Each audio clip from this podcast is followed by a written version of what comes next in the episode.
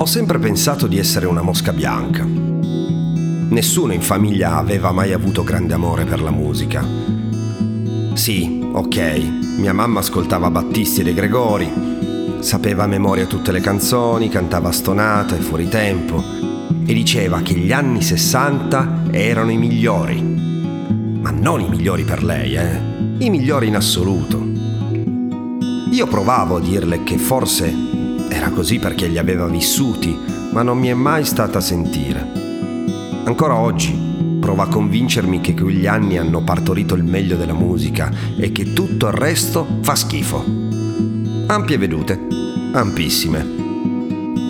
No, da lei non posso aver preso.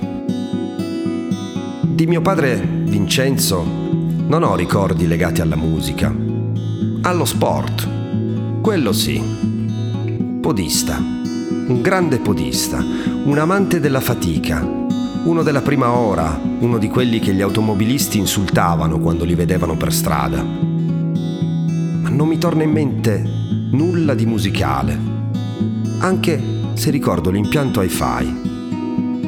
Era della Emerson, bellissimo, e io ero affascinato dai vomiter e dalle lucine. Scopro negli anni che mio padre in realtà aveva una passione per tutto quello che era high tech. Impianti audio, macchine fotografiche, videocamere, videoregistratori e un sacco di altre diavolerie. Da qui in poi i conti iniziano a tornarmi. Non lo sapevo ancora, ma sarei stato attirato da quelle lucine anche molti anni dopo.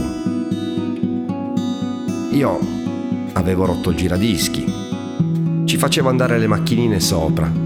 Azionavo il piatto e ci giocavo. Non toccare il giradischi, si rompe, è delicato. E alla fine l'ho rotto. Intanto continuo a pensare da dove può provenire una passione così, che ti cambia letteralmente la vita.